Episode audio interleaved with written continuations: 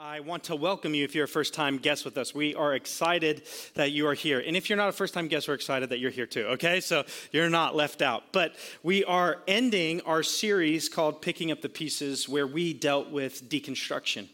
And what we talked about in this series is this idea that deconstruction is really okay. Like to really understand and bring your faith down to an understandable level and kind of figure out what was cultural and what was community and what is Bible really matters. And it's okay to do that, but it depends on how we do it. And so this series was designed to help us do this well.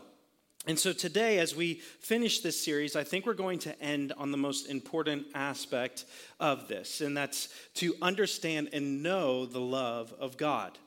And so we're going to end in chapter four today as we look at what God has to say to us. And um, this message really hit home as I was uh, studying this week, I thought about this encounter that I had on an airplane. So, as a pastor, you have to be really careful when you get on airplanes because you are stuck next to someone for hours at a time. And so, generally, I don't let people know what I do for a living right? So we like get into the conversation, we're talking, they're cussing at me, you know, like all of these things. And then, um, like somewhere in the conversation, they say, Oh, so what do you do for a living? I'm a pastor. Immediately, they, their eyes glaze over as they are rewinding everything that they had just said to me for the past two hours, right? And this one time, and normally either the conversation dies or it gets really deep very quickly, which is great. Like, I love talking about those things, but there was this one time I was on a plane and I was going through a hard time personally. And so when I got on the plane, I just said, God, please just let me not talk to anyone today. Like, can I just, like, for these next three hours, can I just be on a plane? Right? I'm gonna put my headphones in. I'm not even gonna do anything productive. I'm gonna just, like, be here. Well, God had different plans for me that day. And so I sat down and um, we were talking, and the, you know, the conversation came up what do you do for a living? I said, Oh, I'm a pastor. This person's countenance immediately changed. They went from super friendly to really not friendly at all. And so we began to discuss, and this person was like, Oh, there's just so much wrong with all of you Christians. And I was like, Oh, okay, well, like, you want to dive deeper than that? Like, what, what do you mean? And so as we began to talk, it was clear that this person had been severely hurt in church. And that through that hurt, they had begun to really deconstruct everything because like they did not see how Christians lived and what we said we believed and how those matched up. And they had been the recipient of some really kind of nasty things.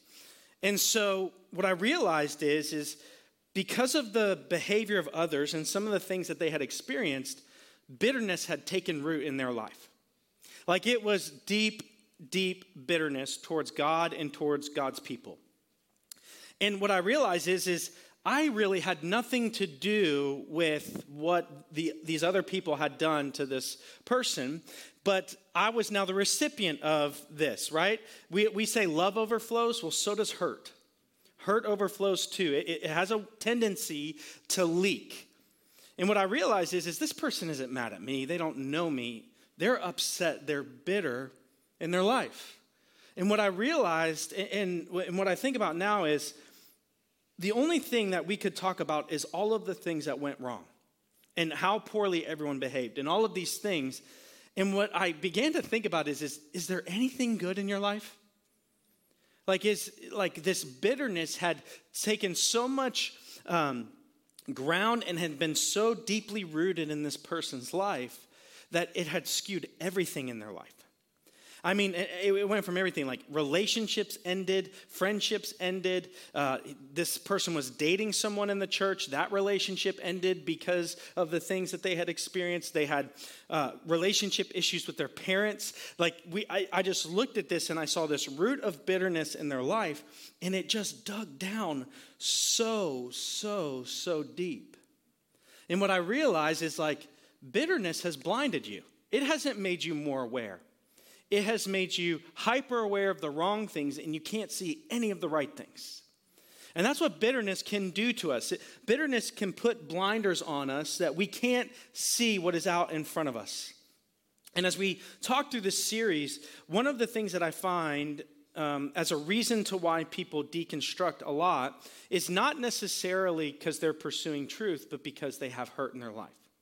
And then this root of bitterness enters into their life, and then they have problems. And maybe you are in this room and you're like, well, I don't have any like kind of church hurt. And I don't, well, first of all, you're, and you're not normal now, right? Like church hurt happens a lot now.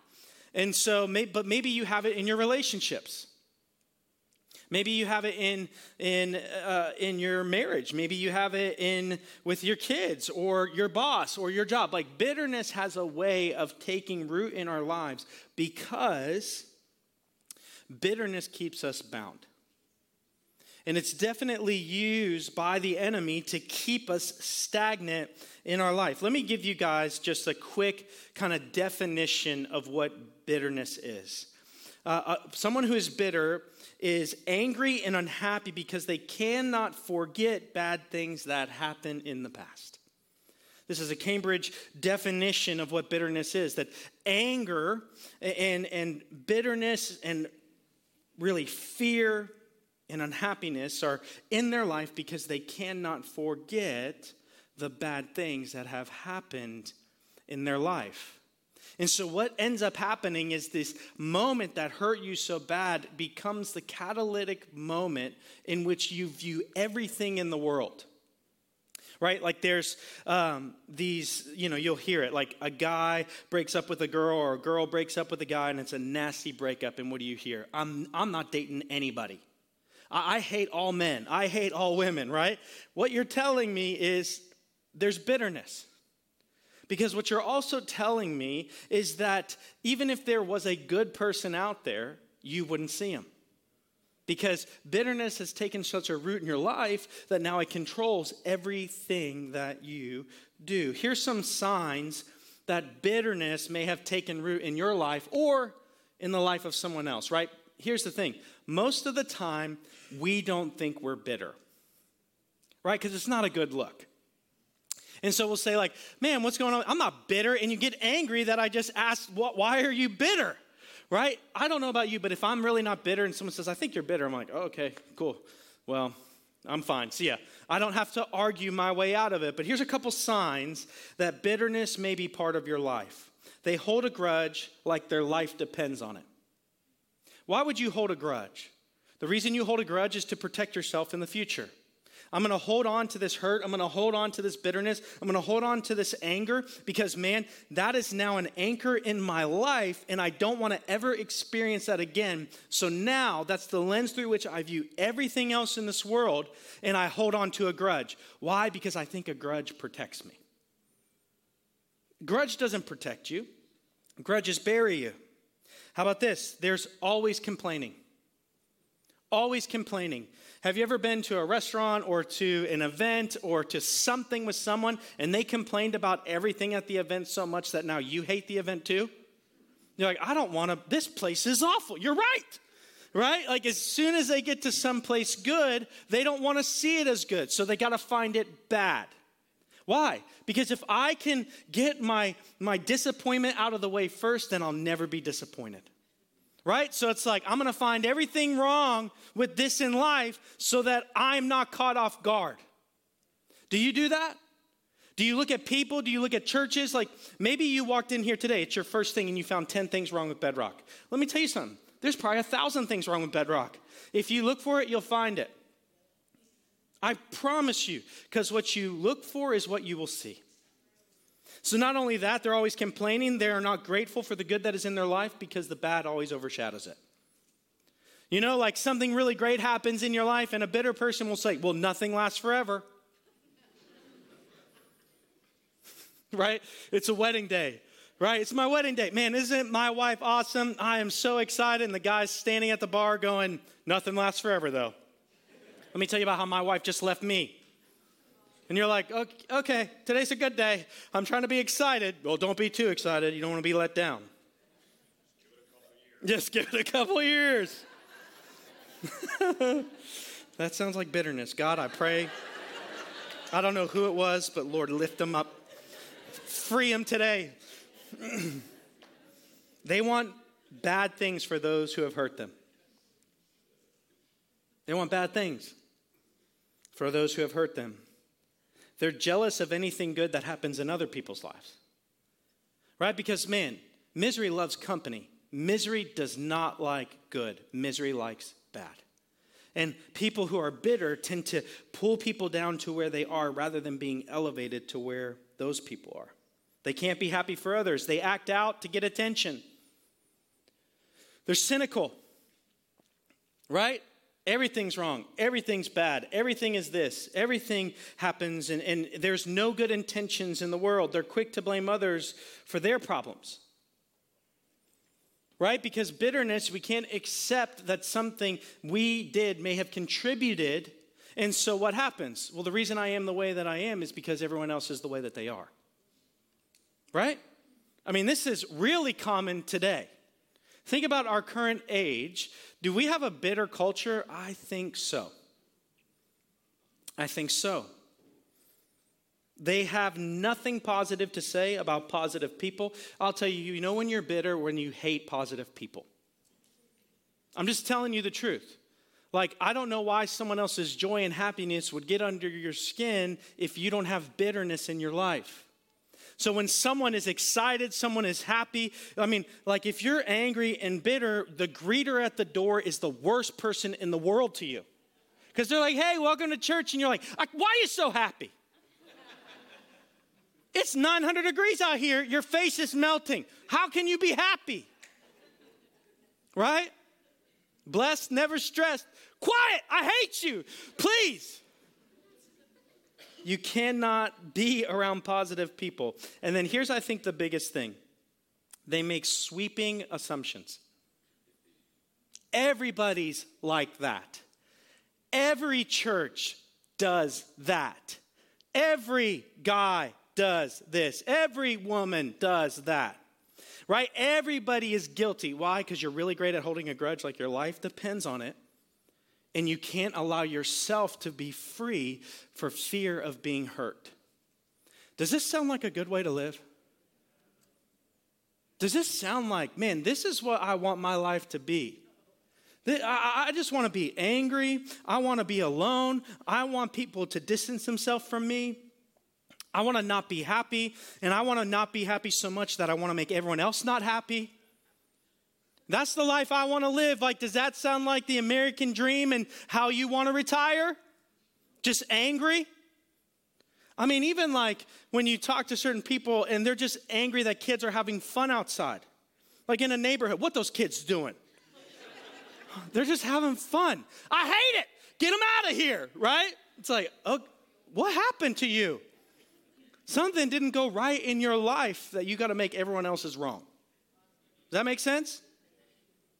And so, if this isn't the way that we want to live, hurt has a way of planting a seed that allows bitterness to grow. And when we are bitter and when we are in this part of life where we are just so angry at everything and everyone and they can't do anything right anymore. And then not only can they not do anything right, but anyone who's remotely associated with that person, they can't either what happens is, is you're not protecting yourself, you're robbing yourself. You're robbing yourself of meaningful relationships, meaningful moments to see what is beautiful in the world and to see what is good. You know, they just did a, a, study. I was reading about this, how, how much your mentality can affect you. They were, uh, this was a science experiment, okay? And they were feeding rabbits high cholesterol diets. Basically, the American diet. They just gave these rabbits the American diet, okay? And what happened is, is they had two groups. One group, they just gave this terrible food. And to another group, they would actually, the, the researchers would pet the rabbits and speak kindly. As they served the food, they'd be like, Oh, you're so wonderful. You know, whatever you say to a rabbit to make it happy. I don't know, but they did that, okay? You know what they found? They found that the rabbits who had nothing positive in their life, the diet almost killed them. But the rabbits that positive things entered their life, they turned the cholesterol because of chemicals released in their brain because they were happy, and it turned the cholesterol into something healthy. And the rabbits who had positive influence in their life did not have a cholesterol problem because of what had happened. I mean, isn't that incredible how much your mentality can shape what's going on in your life? It can f- fulfill and grow and, and help you understand and, and really becomes your reality. Because what you want to see is what you will see. And so, this hurt or this disappointment or this anger or this is the way it should be or whatever begins to take a plant and plants a seed. And let me tell you something what is planted grows. Listen to what Hebrews chapter 12 verses 14 to 15 says. Make every ever every effort to live in peace with everyone and to be holy. Without holiness no one will see the Lord. Here's where the key is. See to it that no one falls short of the grace of God and that no bitter root grows up to cause trouble and defile many. The author of Hebrews says, look, bitterness will take root in your life and it will grow. And it will not just cause trouble for you, it will cause trouble for many. And so, what the author is going to say is look, at the basis of bitterness, bitterness is kind of this, this seed that is planted, and it is the root of unforgiveness. It is this root that will grow in your life and it will blind you to the beauty that is right in front of you. And here's the reality bitterness shuts down love. In fact, bitterness and love have no way of adding up into the same conversation. Because I will submit this to you. Not only does bitterness not cause you to love other people, it really causes you not to love yourself right? Because everything that could be good in your life, you're removing yourself from. And so if you're walking in bitterness, you're not really protecting yourself, you're really harming yourself. And you're not growing in goodness, and all it is doing is taking from you. And so let me ask you in this room what is growing in your soul? What moment, what memory, what catastrophe, what disappointment have we in this room allowed to be planted in our hearts, in our minds, and in our souls. And it is taking root and it is starting to destroy your life. Maybe it's with the person sitting next to you in the room. You haven't held hands in three years. Maybe it's like you are married, but you might as well live with a stranger. You guys are just maintaining a business. You're not living in marital relationship. Maybe your kids departed from the faith or something happened in their life and you're done. Maybe it's that boss or maybe that teacher, maybe, but something, something caused you this harm in your life and you've allowed it to grow in this world and in your soul, and it is dominating you. Because it's honestly the opposite of loving others. It's the opposite of us walking in what God has for us. And so John understands this bitterness. I mean, if you really believe and think everything that I've learned is wrong, they deceive me, they move me in this way, they talked about things so accurately and so confidently, and now I've found out something different. Man, I hate them. They led me astray.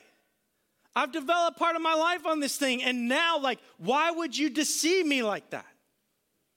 And so you let this bitterness grow and you begin to separate from God's family, from his church, from God.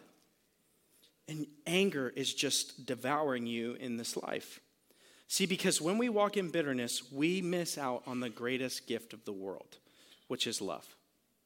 And in John's message here, he's going to begin to talk to us about love and the things that we can miss out on when we walk in bitterness. If you have a Bible with you, open up to First John chapter 4, starting in verse 7. If not, don't worry, the words are on the screen for you, or we have free Bibles out in the lobby for you as a gift. Listen to what 1 John chapter 4 begins with. Dear friends, let us love one another, for love comes from God. This is really important for us to understand. What is the genesis of love in the world? It is God. God is the beginning, the start, the source, and the sustainer of love. And so, if we're far from God in our life, it's going to be very hard for us to love others. So, here's what happens He says, Everyone who loves has been born of God and knows God. Whoever does not love does not know God because God is love. Look at as it continues here in verse 9. This is how God showed his love among us. He sent his one and only Son into the world that we might live through him. Isn't that amazing? That we would have life and life abundantly and life on this earth, and in this life and in the next abundantly because of what God is doing for us, that we may live. So, what does that mean? If we walk in bitterness and the opposite of love, are we really living? No. It's like we're spiritually dead. We are walking around as spiritual zombies. The body is alive, the mind is alive, but the, the soul is dark. It is having a hard time. And so God says, look, if you want to live fully as you were designed, love is part of that process. This is love, not that we love God, but that He loved us and sent His Son as an atoning sacrifice for our sins. Dear friends, since God so loved us, we also ought to love one another. No one has ever seen God, but if we love one another, God lives in us and his love is made complete in us. I think that there's one really important kind of distinction that we need to make at the beginning of this because here's the reality God is love. This does not mean that love is God. What happens for a lot of us and where bitterness can take root is when we approach God from the idea that love defines God and that God does not define love. But the reality for you and I to really begin to understand what love is, is that God defines love because He is love. Love does not define Him. Because how many of us know? Like, love in the world, it's all kinds of messed up, it's all kinds of weird it doesn't work out properly, right? Because many times the world's kind of love is, I love me so much it overflows to you. This is not the way that love is meant to operate, right? This is not that, that God loves us so much that the love of God overflows into others' lives and, and in the way that we treat one another. And so let me just ask us maybe some of the root of bitterness for some of us in here is we were defining God as by the love of the world rather than letting God define to us what love is.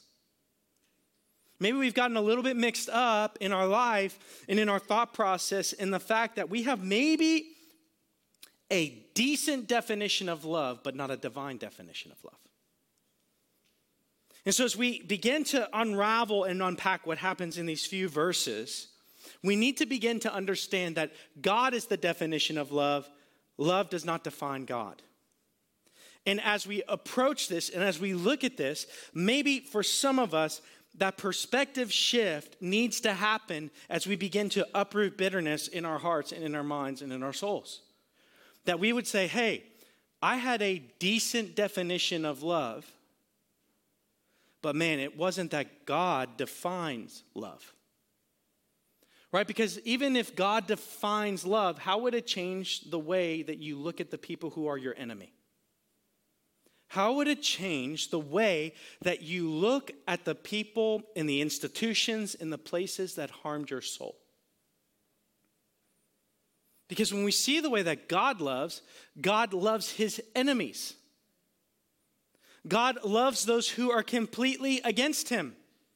That while we were yet sinners, enemies of God, Christ died for us. This changes everything. This changes the way that we look at the people who harm us. This, this changes the way that we look at how we deal with hurt. This changes everything because if God is love, then I have to define love now in the way that God does. I have to look at it and go, man, is my way selfish? And it's still good, but is it the greatest? I'm not here to tell you that your definition of love is terrible. It's probably pretty good. But I don't want pretty good love. I want divine. I want godly. I want something that's so great that when I was at my worst, it loved me at my worst. And I'm just going to tell you this. We talked about this a few weeks ago. The kind of love that loves you at your worst, the Bible says is foreign to humanity. It's foreign. And I don't know about you, but when I look at the way humanity loves each other, I'm not that like in on it. Do you ever just feel like, I don't belong here? Do you ever look at the world? Do you look at the way that people love each other and all of these things and the way that they treat one another, in the way that they, they, they do good for one another and go, man, I just don't belong here. I don't get this. This doesn't seem great. This doesn't seem like good. This doesn't seem, in fact, look what it's producing. I think that our country, according to the world's love, is the most divided it's ever been. Our world is divided. Humanity is not united. I don't want that kind of love. I want divine, good, godly love. And so maybe for me, my definition needs to change. That the love that I understand doesn't define God, but that now God needs to reimagine and shift my understanding of love. And church, let me just put it this way. If we as God's people really begin to grasp this concept, the whole earth will be changed. Because that's the kind of love that sent Jesus to die for you and I. It's changed the course of history. It changed the course of humanity. It changed the destiny of souls, billions of souls. That's where our aim needs to be. And so we need to redefine what love is according to what God says and shows it to be. And so, what's beautiful about this little passage here is that we get some definitions, we get some ideas, we begin to see the beauty of love.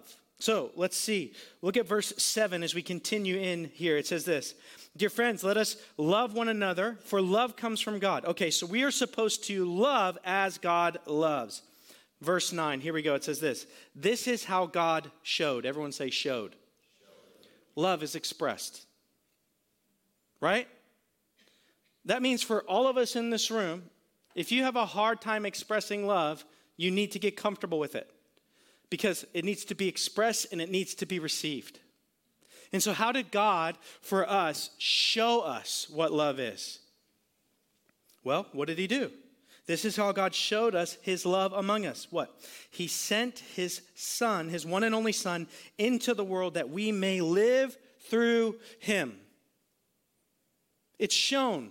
It's not shown in what God says about us, it is shown in what God did for us.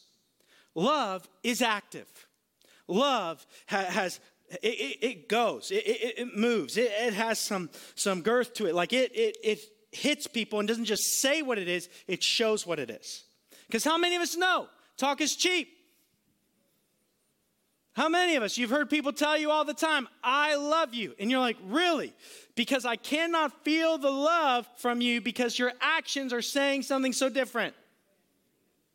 I, uh, this is, you got a weird way of showing that love. It seems like you love you. And I could or could not be the beneficiary of that. And so, this is how God showed his love for us. He gave his only son so that we may live. He gave everything. He showed it and not just saying it from heaven, I love you. His love, God's love, is so tangible that Jesus left heaven and came to earth. That's life changing that someone would send their only son. And when we were so undeserving, that Jesus would come here willingly to die for you and I. Has bitterness caused you to miss that? Has anger of, and hurt of the past caused us to go, yeah, I know Jesus came for us? Have you gotten over the fact that Jesus came to earth for us? And like, this is not like a disputable fact anymore. Every scholar in the world will agree that Jesus was a real person who truly lived and truly died. And we don't know where he's buried. Why? Because you don't go to places where people aren't. God showed his love for us in that his son came so that we may live. God is the source of love. God showed us how we are to love. And bitterness will rob you of this. Like in this room, okay? I know you're angry. I know you're upset. I know you're hurt.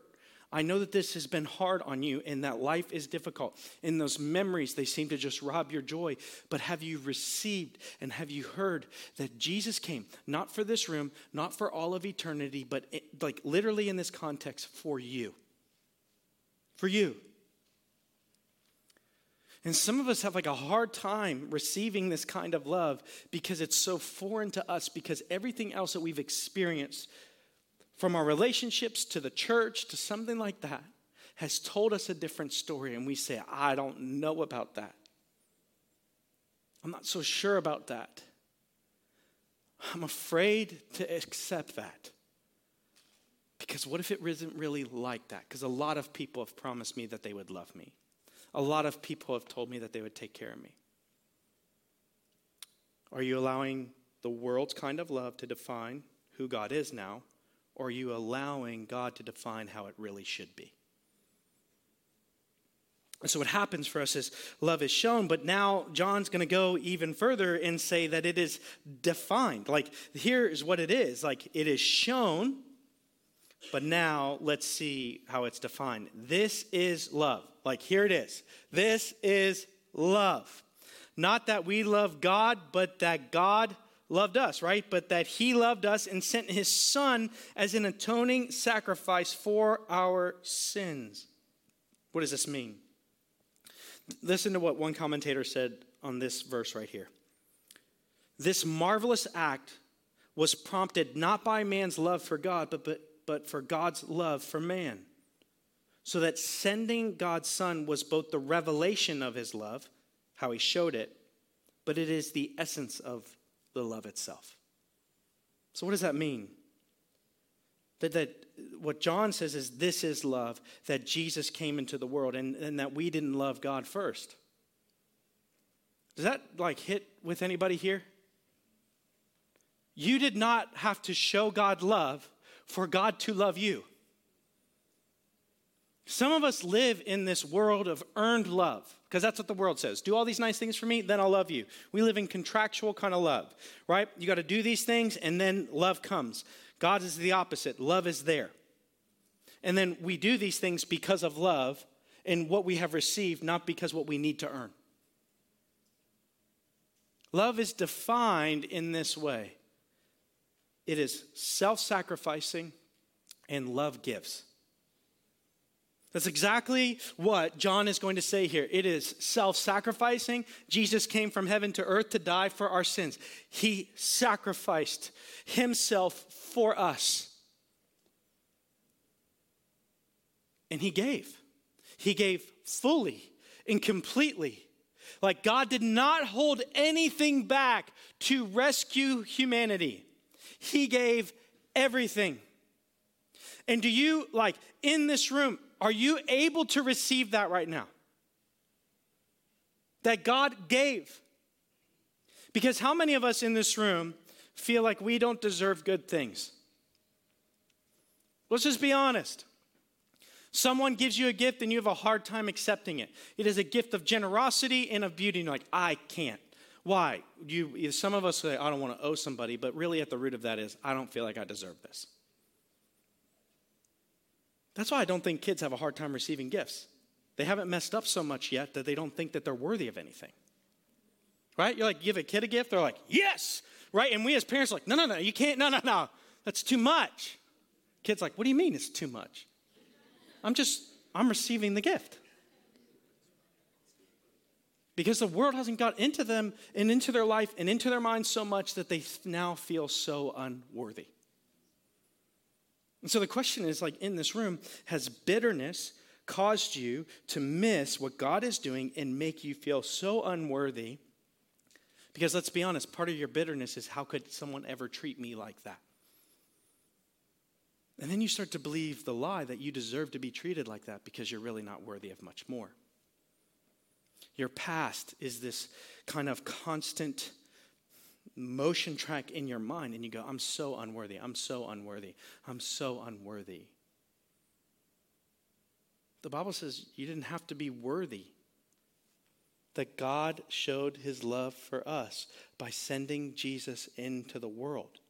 And that we didn't love him first, he loved us first. right? So God's love gives, but it gives fully, it, it, nothing is held back. This is foreign to us. Like you give everything when I've given nothing. Yes. You go, I don't, I don't get that. Thanks be to God that He's defining love and that love isn't defining God. That He's saying, hey, there's a new standard here. There's a new way to do this. This is perfect love. This is godly love. God held nothing back, He gave everything. But not only that, God gives in a way that He wants to give what is best for you. And some of us in this room are really struggling with that right now. Because what you're living through and what you're going through in this world doesn't seem like it's best. And you know what we've done? We're halfway through the book and we judge the end of the book by the middle of the book. And how many of us know we can't do that? So, have you closed the book of your life on God because the middle of the book is rough?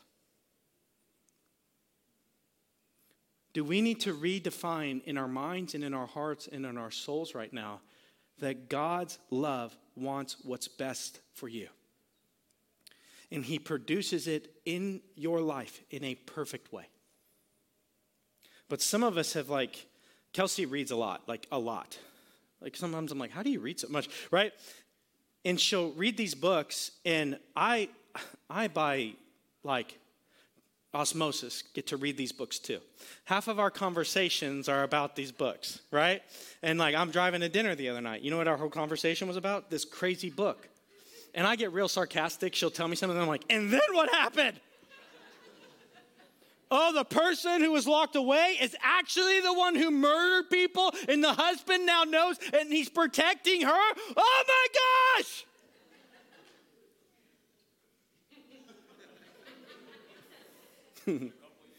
I'm like, here we go, right? But what happens is, is like, what if Kelsey shut the book in the middle of the book? And was like, man, this book is messed up. I, I don't like this story. I don't like this part of the story. I don't, well, you know what? I'm done with this book. Kelsey, I've even heard Kelsey tell me, she's like in the middle of this book, and she looks at me and she's like, this book is not good. And I'm like, oh, because I'm like practical. Put it down. Start a new book. I know a great book. It's right here, right? But like, chill. But what is she, Kelsey's like? It's like everything. Episode on TV, like everything has to be finished. And you know what happens more than half of the time after she tells me this book isn't good? She'd be like, "Oh, but you should have seen the end." It all came together in the end. Do some of us in this room need to pick up the book on our relationship with God again? Because it's not the end yet. And that God loves you so much, He wants what's best for you, but sometimes the middle of the story is messy. And sometimes the messiness is our own doing. We don't like that. And we, we got messy churches, and we got messy people, and we got messy pastors, and we got messy, messy, uh, you know, governments, and we got, me- like, the world is a mess. I don't know if you've ever read the end of this book. It gets pretty good. The end of this book is actually really amazing. And actually, the story doesn't end with the end of the book, the story lives on for eternity. Have you shut your life off to God? Or do we need to reorient our understanding of love and understand that God wants not what is convenient for us, not just what will make us happy, but God wants what's best for us. And let me tell you how messy best gets. God's best was sending his son to die for you and I. And so God gets messy. And God gets that sin destroys and leads to death. God gets it so intimately because He's the one who paid for it.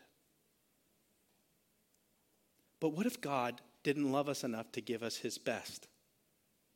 What if this life actually became about us earning our way to heaven and not that heaven was purchased for us through His Son? Aren't you glad that God gives His best? You just got to get through the mess a little bit. And some of us in this room are about to give up. And I'm going to just tell you right now don't give up. Don't give up. And so what happens is, is, love is shown, it is defined, it gives, and love moves. God went from heaven to earth so that we may know him and that we may move towards him. It moves. It's not this kind of love of simple convenience. And guys in here, I think we struggle with when we hear the word love, love, love, love, love all the time. We think of like romance. This is not the kind of love that God is talking about. This is the kind of love that will spare its own convenience so that you may be rescued. You know, the Spartans, they're this like kind of warrior culture in Greece, and they had this phrase and this saying. This is the kind of love that we're talking about. When the Spartan soldiers would go off to war, they would have a phrase that they would say Come back with your shield or on your shield. What does that mean? Win the battle or die trying to win the battle. That's this kind of love that is like, I'm so for you that I will die for your benefit, for your best. When Jesus comes from heaven to earth, it is that kind of love. This isn't a convenience kind of love. This is the die on your shield kind of love. Go to earth and come back on your shield. You will be raised again and show victory because death cannot hold you. But Jesus gave of his convenience, Jesus gave of his, his prestige, Jesus gave and, and forsook everything so that we may live here. And he literally died on the shield so that we may live. It moves. It moves. So let me ask you in this room what kind of love do you have for your family? What kind of love do you have for your friends? What kind of love do you have for this world? Because if we're all just sitting in our homes as God's people, we don't get this. Because the kind of love that we've received causes us to go into places that harm us so that we may win those people to Him. That's the kind of love we operate in. That's the kind of love that we, we walk in as God's people. And when we really begin to believe that that love was for us and that what God calls us to is God's best for us, now we can trust wherever we're headed. And bitterness will rob you of all of that. And it will cause you to be blind to this kind of love. And it will cause you to say, you know, you turn your eyes from heaven and you turn your heart inward.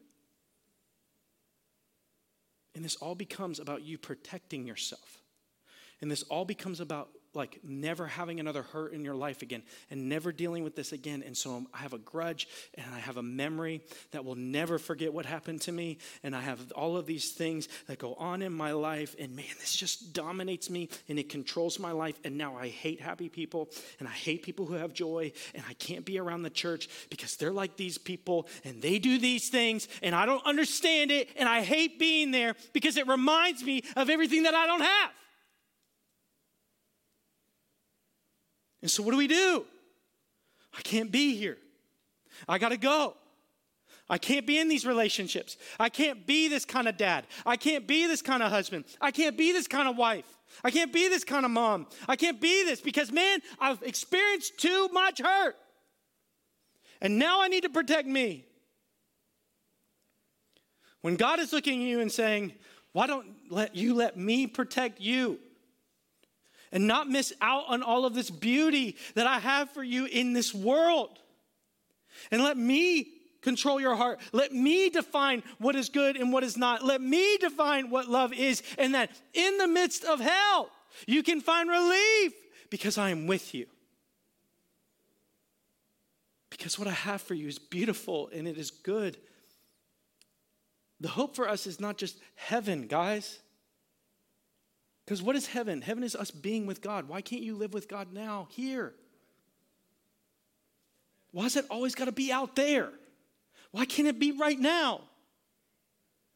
And I'll tell you why because bitterness is a freaking thief. And it will blind you, and it will steal from you, and it will tear you down, and it will grow roots deep that will keep you planted. And all of it like blinds us to this beauty of what God is. And who God is. But not only does God move us and moves towards us, but it tells a story. Look at what the Bible says in verse 12 as we continue on. No one has ever seen God, but if we love one another, God lives in us, and his love is made complete in us. The way that we love and treat other people tells us what we truly believe. How you live matters because out of the overflow of the heart, right? Out of the overflow of what's in there, we behave, we act, we move. And so, what's in your heart? Is your family desperately needing you to receive this kind of love because they so desperately need it? Does your spouse need you to grasp this so incredibly much that they are suffering in the world's kind of love that you have for them and not the godly kind of love that you have for them? Are your kids drowning in misery because of what is going on? Are the people around you suffering because we decided to pick up the world's love and not God's? Here's what else this means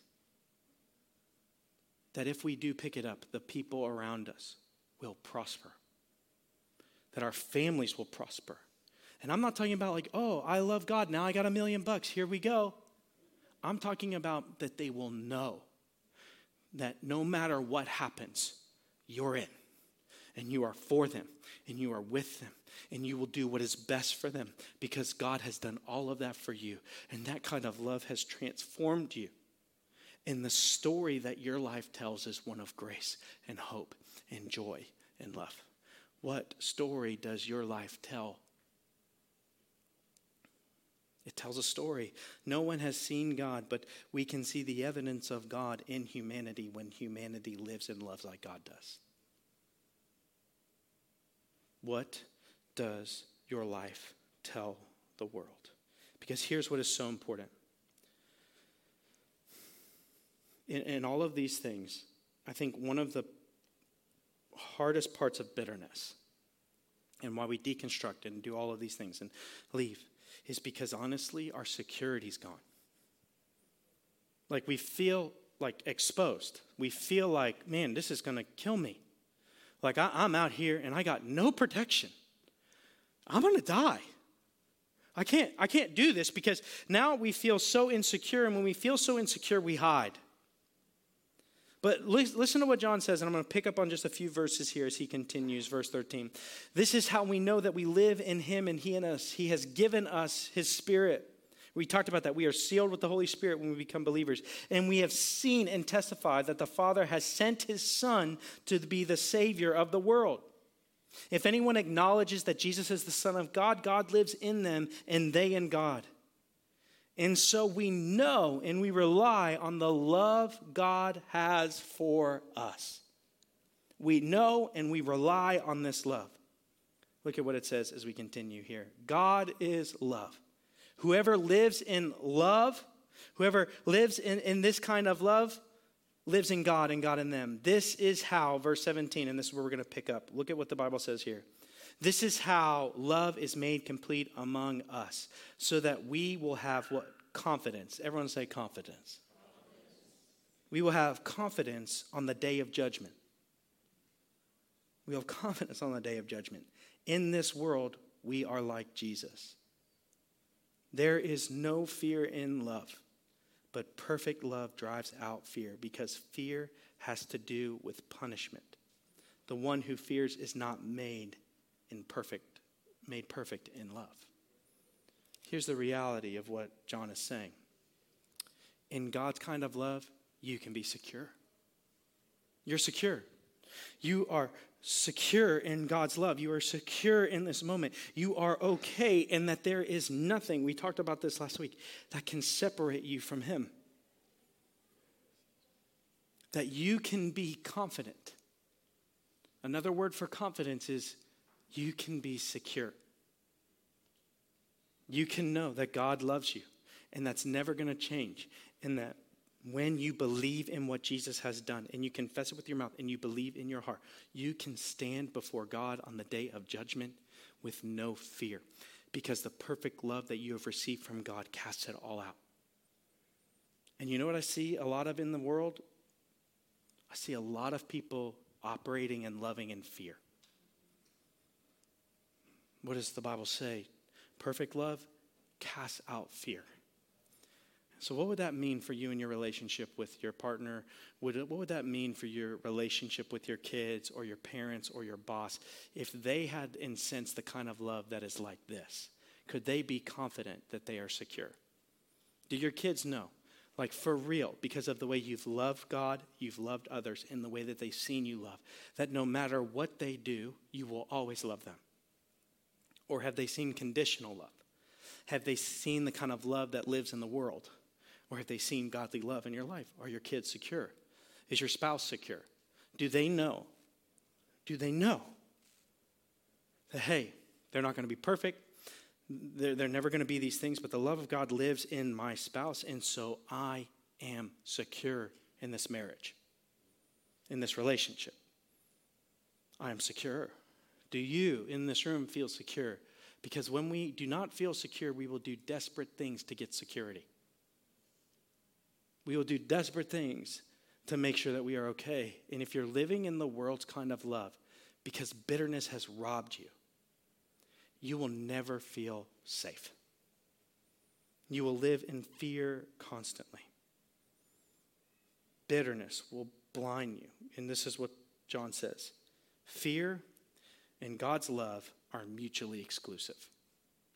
And in fact, some of the reasons you deconstructed in this room is because everyone presented God is that you better be scared of him so you don't go to hell. And that's why you believe, because you don't want to go to hell. Wrong. The reason that we believe is because he loved us. We respond to love, not fear, as believers in Christ. And so let me ask you this Are you using love or fear to control people in your life? Because if you use fear to control, and like parents, I know that this is a big parenting tactic. If you do this, this will happen. What's that? Fear based. You're going to punish, like all these things? Yes. Of course, there's going to be consequences, okay? Of course, things are going to need to happen in your life when kids misbehave. We are trying to raise up good people. But the reality is, is what way do you operate? Fear or love? Is the perfect love of God in you, and are you believing it enough that it changes you? And here's the best news as we end the chapter and we get ready to end the day. Cody's going to come up in just a second. Here's the best news. We read it earlier, but we're going to we're going to really put it to bed here. God made the first move. 1 John chapter 4 verse 19. We love not because he we love because he first loved us. Whoever claims to love God yet hates a brother or sister is a liar. For whoever does not love their brother or sister, whom they have seen, cannot love God, whom they have not seen. And he has given us this command anyone who loves God must also love their brother and their sister. God made the first move. And because God made that move, we can now make that move in the lives of others. And you're like, I know, but that's scary, and I've been hurt, and bitterness makes me scared of this. And what if I get hurt again? I know that you may be hurt again, but do you rely and trust enough in the goodness of God that that's not the end of the story, and the story's going to be continued to be written, and you will be okay. And you and I can handle the despise of humanity because we have the love of God that God's love is so overwhelming in our life and we experience it so greatly in our own life that the glares and the snare and the disappointment and the anger and the bitterness and the fear and the revenge of the world has nothing to do with us and our decisions because we so rely on the love of God. Because he made the first move. And while we were yet sinners, Christ died for us. And so as we get ready to end, you go like, Pastor Blake, this is incredible, and I want this. I want this love, but I don't, I don't know how to get through bitterness. like it is the roots are so deep in my life. I feel like I'm suffocating. It's really simple yet profoundly hard. And here's what it is forgive them. Forgive them. Forgive you. Forgive them. Forgiveness doesn't mean everything goes back to being exactly the same, but it means that root of bitterness is gone. I am choosing no longer to hold on to this, but I've given it to Christ. So, what do you do? How do you do that? Listen to what Ephesians chapter 4 says. Verse 31 Get rid of all bitterness rage and anger, brawling and slander, along with every form of malice. Be kind and compassionate to one another, forgiving each other, just as Christ God forgave you. You say, well, they didn't deserve it, and they didn't say sorry, and they don't even know what they did. And man, I, am so hurt. Thanks be to God that God loved us first.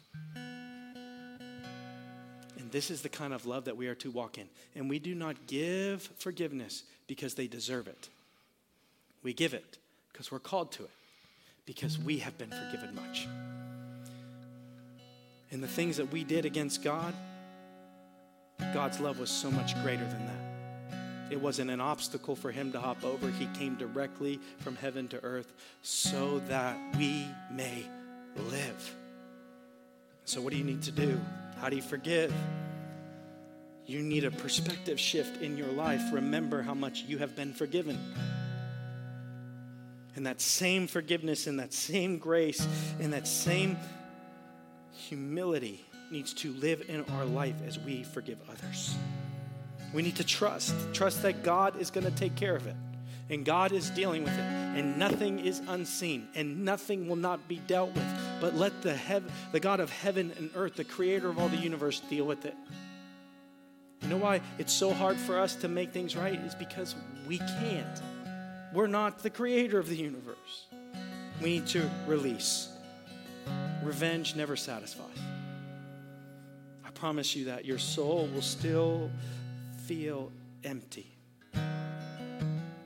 Allow God to do what only He can do. Stop living in the past. Let's turn the page and allow a new chapter to begin in our life. And then finally, have compassion. Hurt people, hurt people. What happened to them, what was so bad in their life that they would treat you the way that they did. Have you ever thought about that? Whatever that person did to you, what happened to them to break them so much that they would treat you that way? Have compassion and empathy forgive. And at the end of the day, do not miss God through the bitterness that you have. I know you're angry. I know you're upset. I know that you're hurt. I know all of these things, and God does too. And He knew that about you when He divinely inspired these words. He knew it. He knew it. But He also knew how good He is, and how much greater He is, and how much He can do and the great hope and future that He has for you. Do you trust it? Do you believe it? Don't miss God because of the bitterness. It's time to let it go. Would you join me in praying as we prepare to sing and worship? God, we love you. We thank you for your word and your truth. God, we thank you for the beauty of knowing your Son. We thank you you didn't require us to love you first, but that you loved us. So, God, today I pray that the perfect love that you give to us would reign supreme in our life. And that today, today, right now, freedom can begin, joy can begin, peace can begin right now as we turn our eyes from our hurt and we turn them towards you, as we choose to release this pain, as we stop living in the past, as we choose to forgive and release all these things and trust in you and receive your goodness and believe that the end of the book is much better than the mess that we are in now. We just got to hang in. And not just hang in, but jump in and participate and be a part of what you're doing in this world and in this church and in our lives and in our families. May your love reign supreme today. God, may your people respond as you lead in their chair, coming up front, singing with hands raised, grabbing someone's hand, asking for prayer. God, your Holy Spirit, please invade this room right now and lead us in the way that we must respond and give us the courage to do so as we sing to you that there's no shame in this room because of the bitterness that we have, but it's time to let go of these shackles and to walk towards you. And so, would you help every person in this room take the first step now? Holy Spirit, reign supreme in this room right now. Lead us in this moment. We love you, God. We thank you. In Christ's name. And everyone said,